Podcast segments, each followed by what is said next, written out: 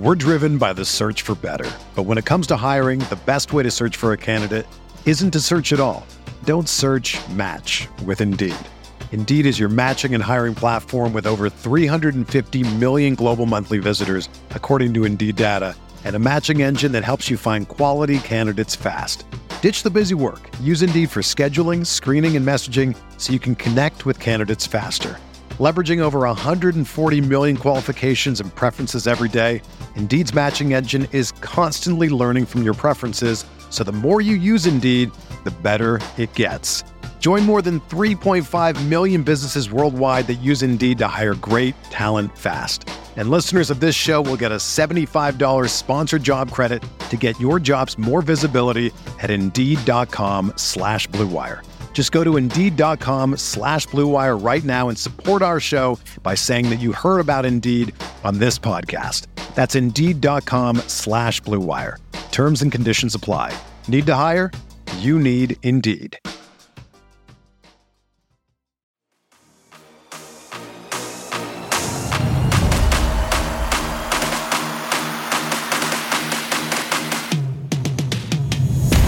What's going on, everybody? Welcome to Jack Ramsey following the Portland Trailblazers 121 112 loss to the Los Angeles Lakers Sunday night. And boy, did that suck. And somebody in the comments right away, the cardigan is jinxed. I'm super pissed because the cardigan got a lot of compliments tonight. Not gonna lie, I look pretty pretty fly if you're watching on YouTube. It sits so well on my big shoulders. Oh man. Uh, where to start? Where to start? Where to start? Where to start? They blew a 25 point team to a crappy team. Like, it's the NBA. Dudes are dudes. LeBron James is, you know, goaded. All that stuff. They're a bad team. But the Blazers might be too.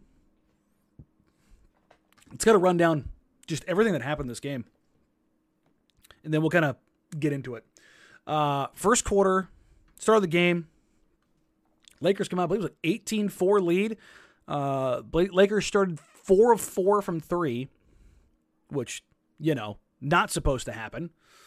Um, they end up going 4 of 8, and that kind of spells out how things started for the Lakers. Uh, the big thing was Brown and, and Thomas Bryant going 4 of 4 from 3. Uh, the Blazers came out with a good game plan, I thought. Genuinely. I thought they came out with a good game plan.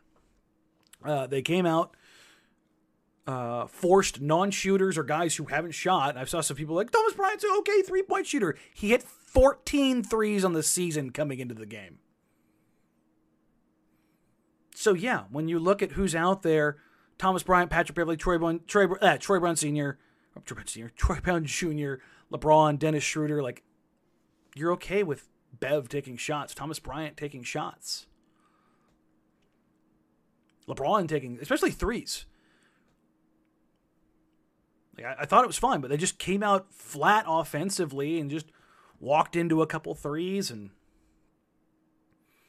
kind of pit patted around. And then, well, you know, they started hitting shots. Anfernee Simons knocks down a three.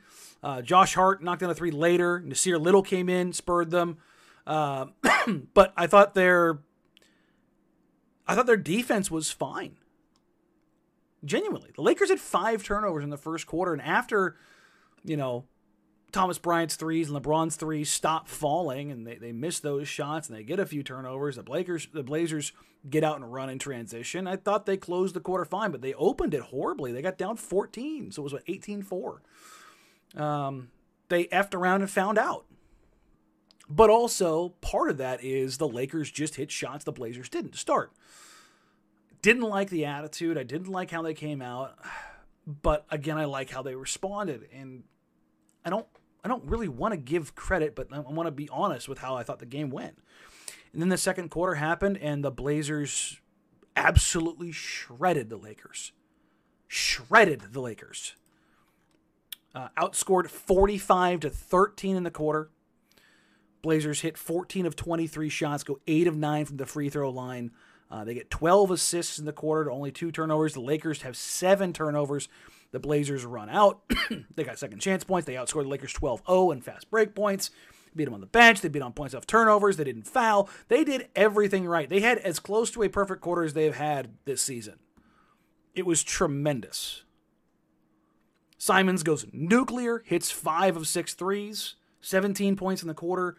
Uh, Dame was a plus 32 because he played every second of the second quarter. I mean, it was tremendous. Absolutely tremendous. Get a 25 point lead. 25 point, which is crazy is you think about it, the Lakers at one point in time had a nine point lead in the second quarter. The Blazers end up taking a 25 point lead. It's a 34 point swing. But then the second half starts and get 41 points in the second half. Get 45 points in the second quarter. Lakers come out and talking to a couple players after the game.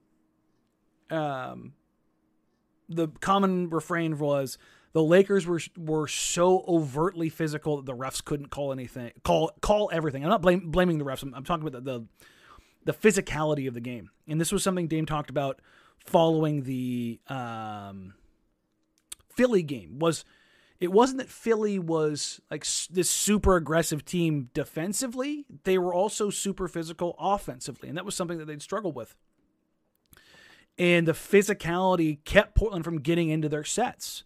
I mean, there's a couple times where I saw Russ and, and Bev bear hugging Pat and Dame, or Pat and Dame, uh, uh, Ant and Dame. But you've got to play through that. You've got to match that physicality. You've got to, you've got to match that physicality, and they did not.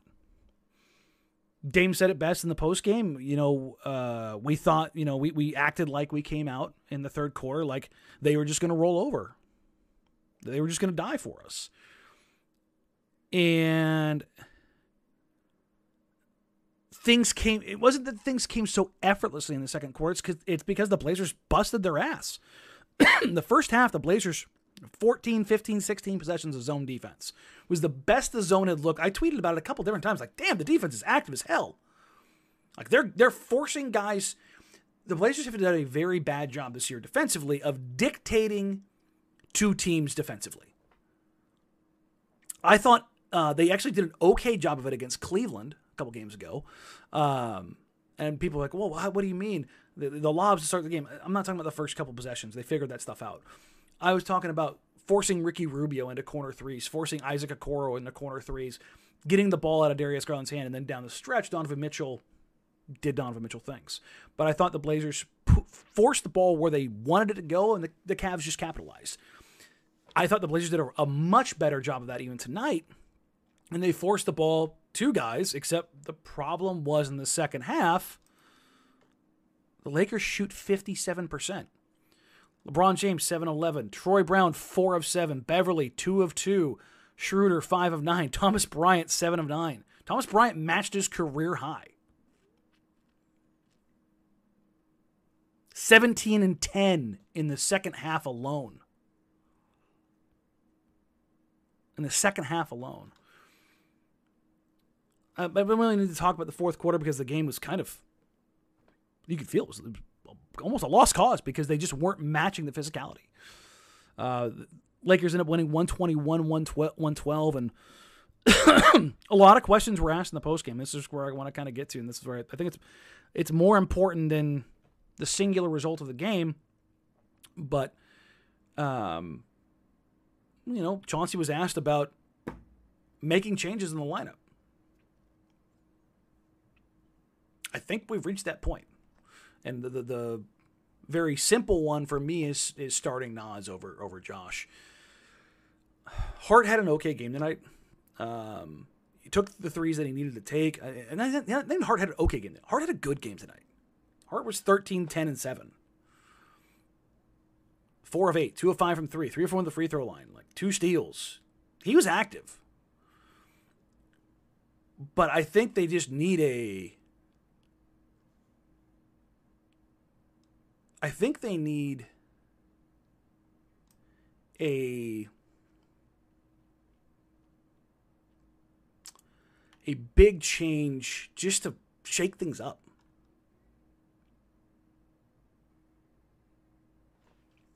I think it's the big thing. Is they just need to figure that out. And I don't know if that fixes anything, but the big thing for them really is that something just needs to change, and that's the easiest thing, and that's not an easy thing to do. It's really not. It's not an easy thing to do. Um,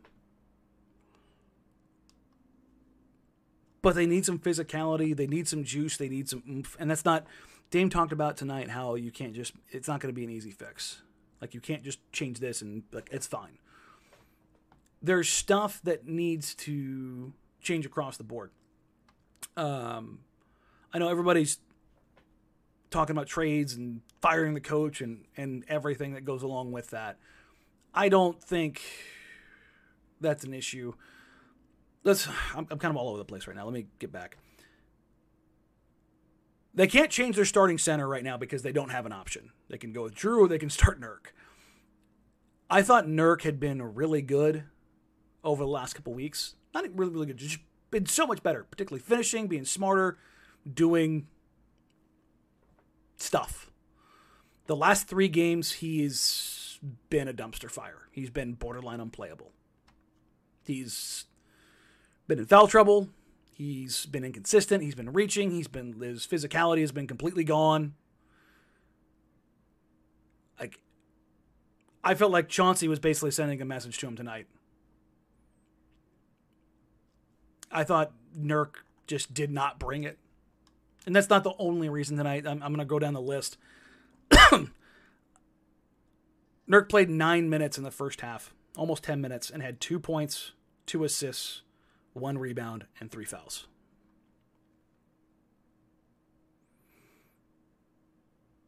That's brutal. Couldn't stay on the floor with Jokic.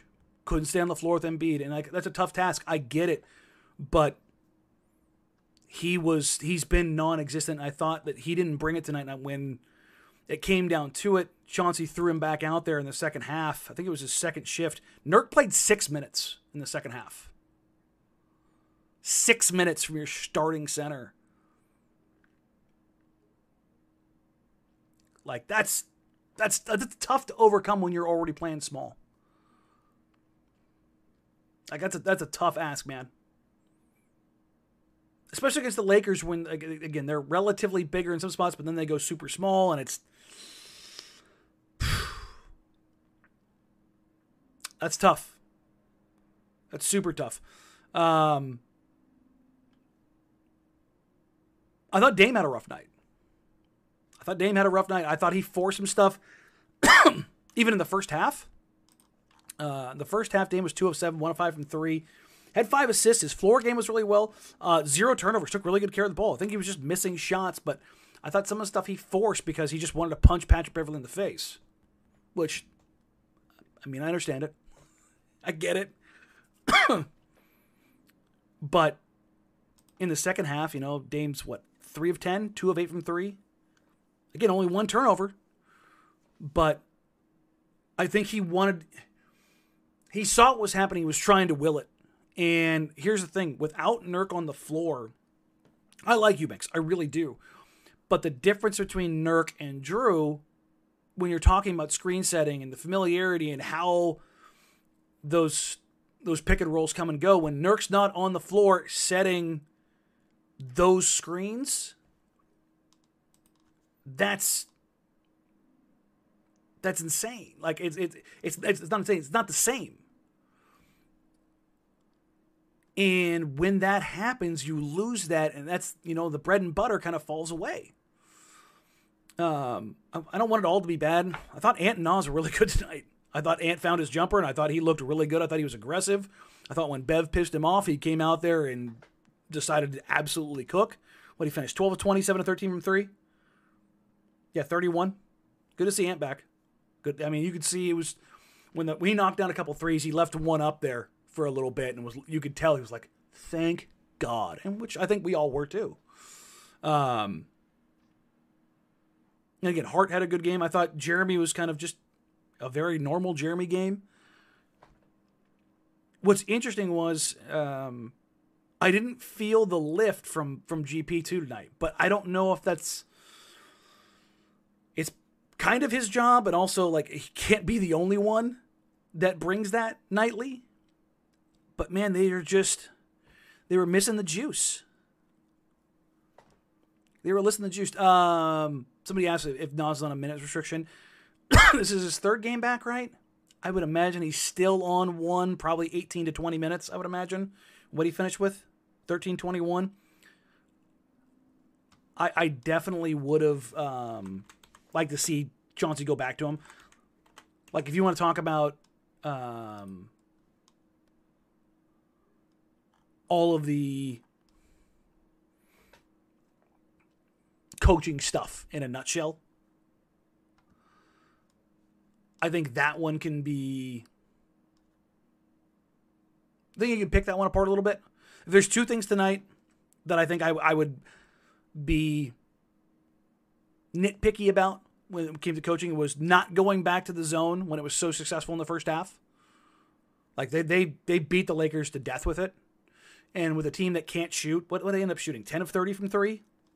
With a team that can't and typically won't shoot threes, I would have probably tried to steer back in that way and I would have probably tried to get Nas on the floor a little bit more. Which I think Chauncey tried to do by like going with that super small lineup and putting this uh, putting at center because um, he basically played like two seven and a half minute shifts. But I, I mean, we're, we're talking more micro than macro. Um, the macro is tonight is the Blazers give up 62 points in the paint, uh, and according to Cleaning the Glass, this was true. excuse me, before the game. Uh, let me try and double check it. It may or may not have updated. Let me check the league shooting uh, lines here. Uh, last I looked, the, I asked Chauncey about this, and it's something you know that's it's difficult for them defensively. Uh, defensive shooting frequency at the rim. The Blazers are still the worst in the league. Blazers are giving up more shots at the rim than any team in the league. League average is 33.5%. The Blazers are at 38.7. Where do the Lakers live? At the rim. It's not at the three point line.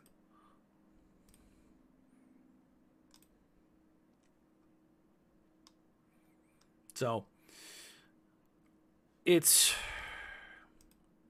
it's frustrating because what's what's interesting is the Blazers give up what would be the highest location effective field goal percentage, which is basically says if a team was league average, it would be the exact def- definition. This team allowed the league average field goal percentage from each location. What would their opponent's effective field goal percentage be? This gives a sense of the efficiency of a team's defensive shot profile. Excuse me. So basically, this says the Blazers give up the worst defensive shot profile in the entire league. But based on shooting luck, they're middle of the pack at 54.6. For those that are wondering what the best in the league is, it's Memphis at 51.6. It's a big difference. Coincidentally enough, uh, Golden State, Miami, Boston, Milwaukee, those are your top four in rim uh, percentage frequency. Uh, Golden State at 24.2, uh, the Blazers at 20 or 38.7. That's a significant difference. Otherwise, what's that? More than uh, more than 50% difference, 60 65%. I'm um, seeing a lot of questions about the vibes. Guys are frustrated. I don't think the vibes, so to speak, are bad. Like bad vibes was last year. There's frustration and there's vibes. I don't think the vibes are great, but I also don't think that they're cooked. Just talking to players over the last couple nights, like clearly they're not thrilled with with losing. But I don't think the the vibes are inherently bad. Now, they can go there. They can 100% go there. But they, I don't think they've gone there yet. Um, there were questions tonight about um, whether or not Chauncey believes that the team is receiving his message and he still thinks they are and and to the players that I've talked to off the record that they have not said that anything along those lines to kind of go against that um and then in Dame's questioning you know uh they he was asked about whether or not, you know, he's involved and whether or not, you know, guys need to be traded or a lot of the, the GM type stuff. And, and Dame basically said, that's not for me. And that kind of stood on the same line that he has stood on his entire career. Sure, he has suggestions, but he's not going after Joe and saying, do this or else.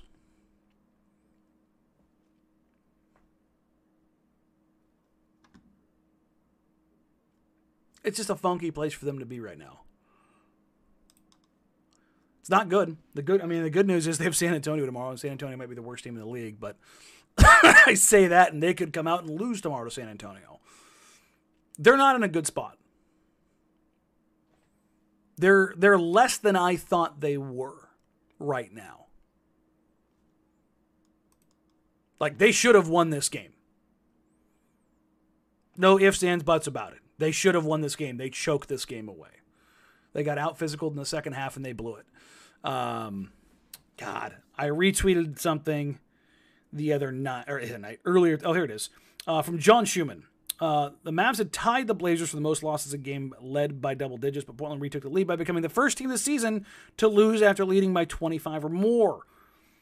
Portland has lost 11 times when leading by 10 or more. the thing about this team is they're not bad. They're getting up on teams. They're just finding new inventive ways to faceplant. That's the thing. Guys, they're not going to just tank. Stop. I beg you to get that out of your head. Beg you. You were not sitting your entire starting lineup. My God. They lost 21 of 23 down the stretch last season, and that got them seventh. It's my goodness. There's no path to it. Get it out of your head. Take that really terrible idea, ball it up, stuff it in a cannon, and shoot it into the sun. Stop. It's not happening. The sooner you figure that out, the better off you'll be. It is what it is. It is what it is.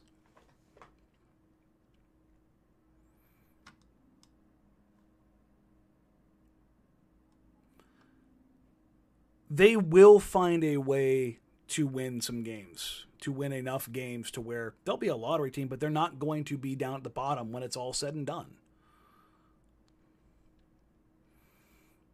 But we're also, what, uh, two weeks away from the trade deadline?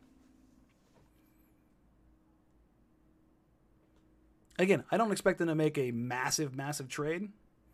I'd expect them to find some ways through it make a few little tweaks here or there. But I don't expect like massive reinforcements at the trade deadline. I don't think that was ever really in the cards. Come this summer, yeah, I'd expect something big.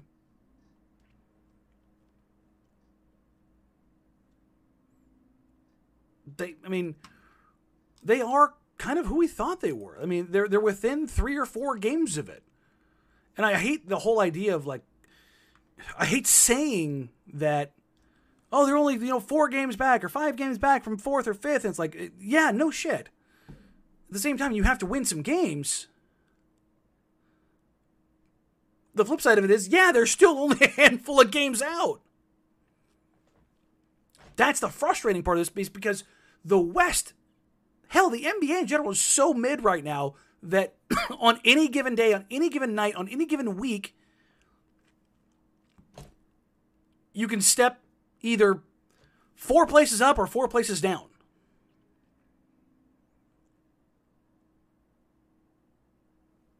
And that's just the thing about this season. It's both promising and frustrating. Because you look at where they are right now and you say you should be in such a better spot. You sh- they should be in a better spot. Does that mean they're winning a first round playoff series or contending for Western Conference Finals? No. But are they better than a team that lo- that blows a 25 point lead to a bad Lakers team? Yeah. What's at the the root of it all? That's the thing. The Blazers are, are consistent. Everyone else has gotten better. I would strongly disagree with that. Saw the Lakers look like one of the worst teams in the league, then get better, then get worse. Seen the Clippers look awful and then also look like world beaters. Seen the Phoenix Suns absolutely plummet. Seen the Jazz look like the best team in the league and then look as, as bad or worse than the Blazers. They're a team that lost a home game to the Blazers. Nothing makes sense in the upside down right now. It is what it is. And it, this team right now is it's they're not as good as they should be.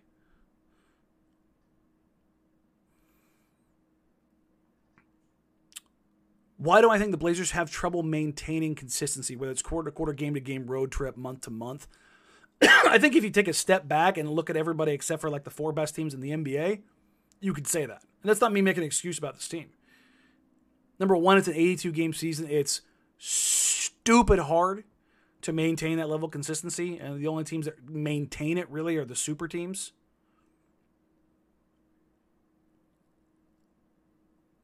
Trying to figure out the consistency is, and being consistent is what great teams do. Everybody else, like, it's the consistency waffles or wavers more the further you go down until you get into the consistently bad teams. I don't think the Blazers are consistently bad. I think they're consistently inconsistent.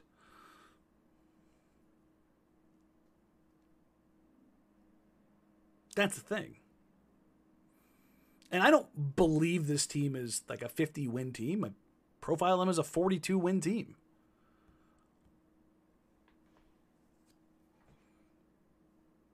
I think that's it's very much still on the table.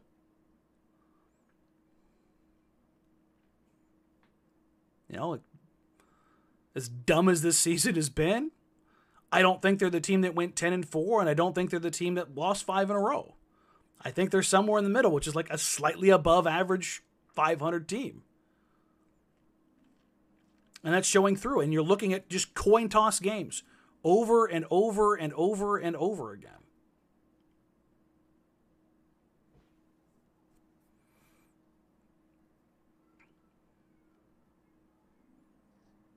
I mean, looking through the comments, clearly people are frustrated. I get it. I mean, I kind of took my brain and turned it off to like the whole idea of the win loss mattering in the grand scheme of things this season. What I wanted to see is who's going to be on this team long term, who develops, who's where, what makes sense, that kind of thing.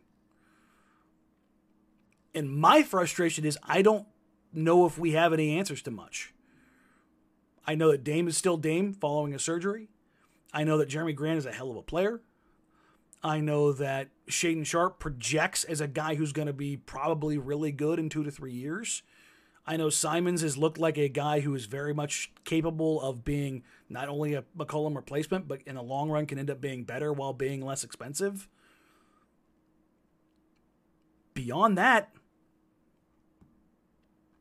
I don't know.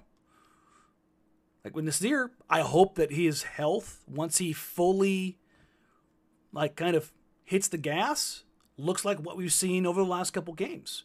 And he said that even then, like, when he first came back in the season before he had the uh, the latest injury, that he still wasn't really quite better yet from his from his abdominal surgery. He's he says he felt feels better now than he did, you know, a month ago from that. So, you know, do they have a little something in Nassir if he can stay healthy? Maybe something there. Nurk is Nurk at this point. He's what, 28?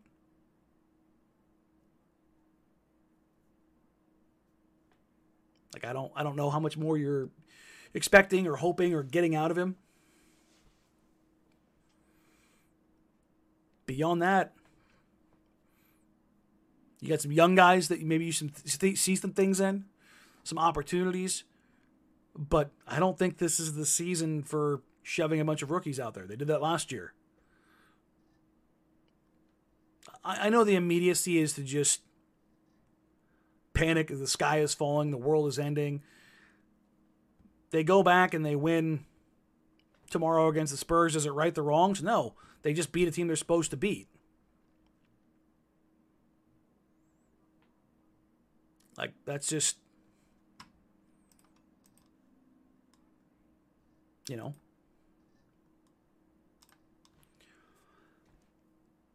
I don't know if you can take much from this game other than being pissed off. I'm I'm irritated by it. I don't want to talk about a crappy team. I don't want to talk about a frustrating team.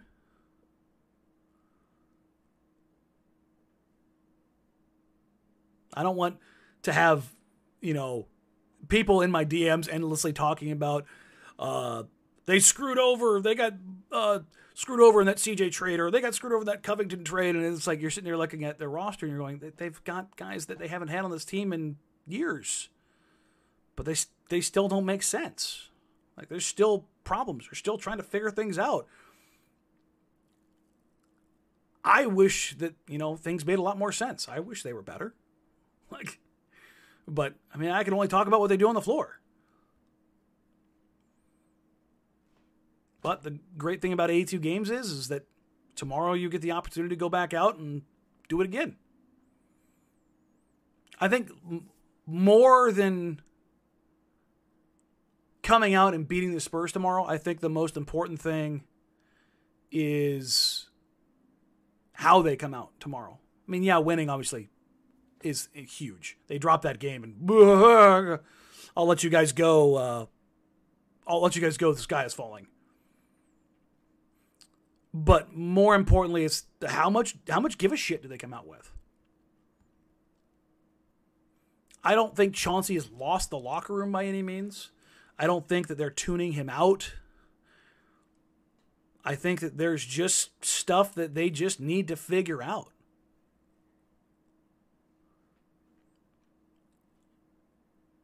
Where they go from here, up, down, Anywhere in between? I don't know. That's why we watch the game. But um, it's getting super late. Was it uh, 11 o'clock? And I've got a uh, appointment at uh, O Dark 30 to get a cortisone shot in my hip. So I'm going to wrap it up here. Um, obviously, the game tomorrow against the Spurs. Following tomorrow's game, I'll probably do another after dark, and then uh, I'll bring uh, I'll bring. I'll have uh, Brandon come on probably Tuesday, and we'll do a, a, big mailbag and just kind of go from there and answer as many questions as we can. It's just you know it is what it is. I'm I'm interested to see how how they look tomorrow and then how people feel tomorrow, depending on what happens. I mean, if they lose tomorrow, I might I might join y'all in bringing out the pitchforks. I don't I don't know. Maybe I'll just sharpen them. I don't know if I'll get actually get it out, but um, I'll be I'll be blunt. Tonight was a was a shitty loss, flat out, and where this goes and how this shakes out over the next week. I don't know if it determines the season, but I have a reeling suspicion it could play a huge factor leading leading into the deadline how they come out. Because I remember I hate this because the Blazers this what's interesting about this, I'll wrap on this. This isn't the first time this has happened where the Blazers have been at near or under 500 at the All Star break, and then they inexplicably roll off like a 12 and 2 stretch. And everyone's like, oh my God, they're actually the greatest. When in reality, they're in between. So, how they come out of this, whether they do or they don't, I think is going to be the storyline over the next two weeks. Uh, and then after the the All Star break trade deadline, what things look like, and we'll go from there. Um, again, thank you all. I appreciate you. Like, rate, review, subscribe, do all of the things. try to not let this ruin your night, or do, or do. I, I don't want to tell you how to do it. Um, but uh, on on a positive note, I do want to say thank you to everybody who's been you know been supporting the show, uh, who's reached out, who's DM'd. Uh, through the good times, the bad times, everything. I, I do I do really appreciate it. Everybody who said hi at the games over the last couple weeks, thank you, appreciate you. I want to say, uh, God, Kevin, the mailman I met tonight, who told me he, he loved the show, and um, I appreciate that, all that kind of stuff, man. Seriously, um, thank you. You guys make this worth doing, genuinely, and I, I never want that to go unsaid. So um, I'm not going to say hold on to your joy. That's Richmond's. That's all his. But f- find a way to find something, man. Hey, hell, hold on to your hate. Whatever it is that like gets you through. I'll, I'll, I'll, I'll tell you this. When I was younger, okay, when I was just little little old fan Dan, okay. If the Blazers lost, I was a guy who watched SportsCenter religiously. If they lost, I could not watch SportsCenter that night. I get it. I get it. I cover this team, but and I want them to do well. I genuinely do. But the I think the longer you cover a team, the harder it is to be truly a fan. It's hard sometimes because you you see behind the curtain and you kind of understand how things some things work that other people don't on the non watching side. Um, not that I know more, just I have a different frame of reference. And it's sometimes it's hard. And I'll, I'll be honest, it's it's frustrating watching the team that I grew up loving and covering now go through this. So I'm with you. I don't want you ever to think that I'm not with you. So um, try to swallow this one down, wash it down with your, your favorite beverage, and then uh, hopefully they get right tomorrow. And then we'll be back for that, and then we'll go from there. Uh, Tuesday we'll have a, uh, a mailbag show, and then uh, depending on how things go with my hip, uh, tomorrow at the cortisone shot. If I don't feel much better, we'll start doing some more watch parties locally, uh, even when they're at home. Also, uh, I want to do a playbook breakdown again, like we did a couple weeks ago. Uh, so I'll open that up and we'll we'll, we'll dump one of those out there. Uh, other than that, uh, take care, enjoy. if you're on the road tomorrow or if you're at work, wherever you are, tune in noon to three. Danny and Dusty on 1080 The Fan. tune in tomorrow. I'm sure Brandon will be very spicy on your drives into work for those that still drive or for those early risers that just work from home still. Uh, tune into Brandon uh, Dirt and Sprague on six to, at six to nine on 1080 The Fan tomorrow morning. I'm sure they're going to be a spicy. Uh, until then.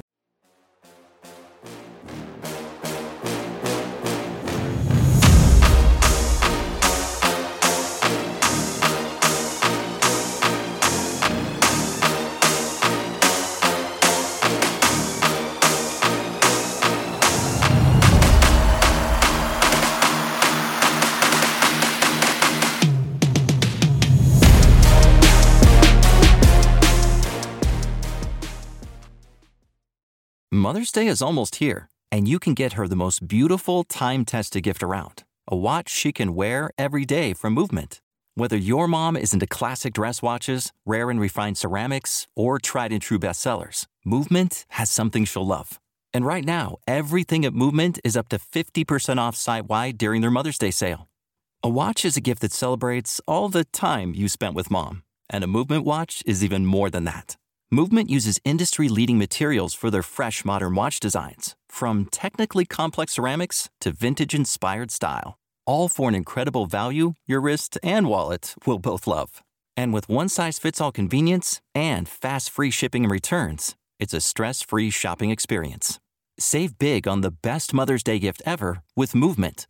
Get up to 50% off site wide during their Mother's Day sale at MVMT.com. Again, that's up to 50% off at MVMT.com.